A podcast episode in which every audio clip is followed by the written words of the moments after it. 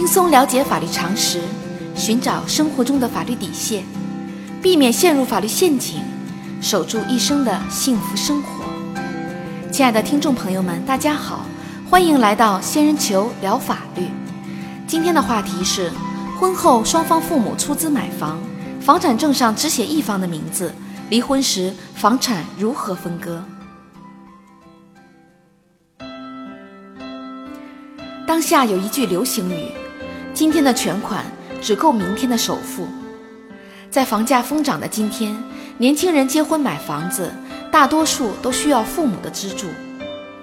在现实生活中，如果婚后由双方父母出资帮助子女买房子，离婚时会出现哪些争议呢？根据司法案例，二零一四年五月，小明与小美通过婚恋网站相识。同年十一月，小美意外怀孕了，于是两人领了结婚证。一个月后，两人贷款买了一套房子，房子总价一百二十五万元。小明和小美的父母分别出资三十五万元和二十万元，支付了首付款，同时以小明的名义贷款七十万元，房产登记在小明名下。婚后，夫妻之间的感情逐渐平淡。并且不断因为各种生活琐事吵闹。二零一六年二月，小美发现小明与一名年轻女性保持暧昧关系，一气之下带着女儿搬回娘家。两人分居半年后，经过协商，双方同意离婚，女儿随小明一起生活。但是在房产分割上各执己见。小美认为房子是在婚后购买的，属于夫妻共同财产。小明认为。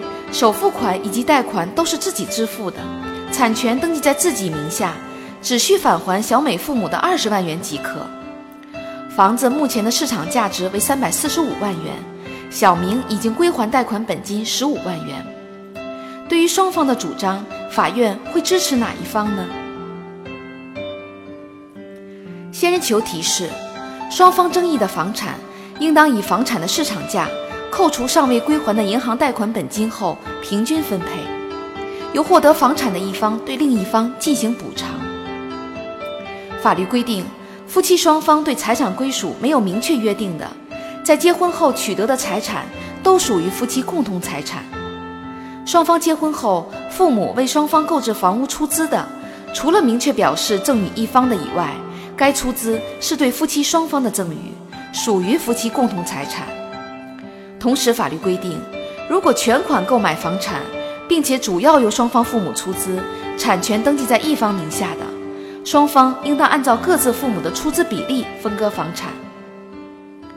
夫妻共同财产原则上应当平均分割，同时要适当照顾子女和女方利益，并且遵循有利于生产和方便生活的原则。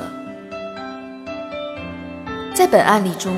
首先，双方没有约定各自财产的归属，因此在婚后取得的房产属于夫妻共同财产。其次，由于不是全款买房，因此双方父母在婚后为两人购买房子的出资，应当视为对双方的赠与，属于夫妻共同财产。最后，小明归还的贷款，在无法证明是使用其个人财产的情况下，应当认定为使用夫妻共同财产还贷。此外，由于未成年子女随小明一起生活，同时房屋贷款是以小明的名义申请的，因此从照顾子女利益和方便还贷的角度，房子产权应当判给小明。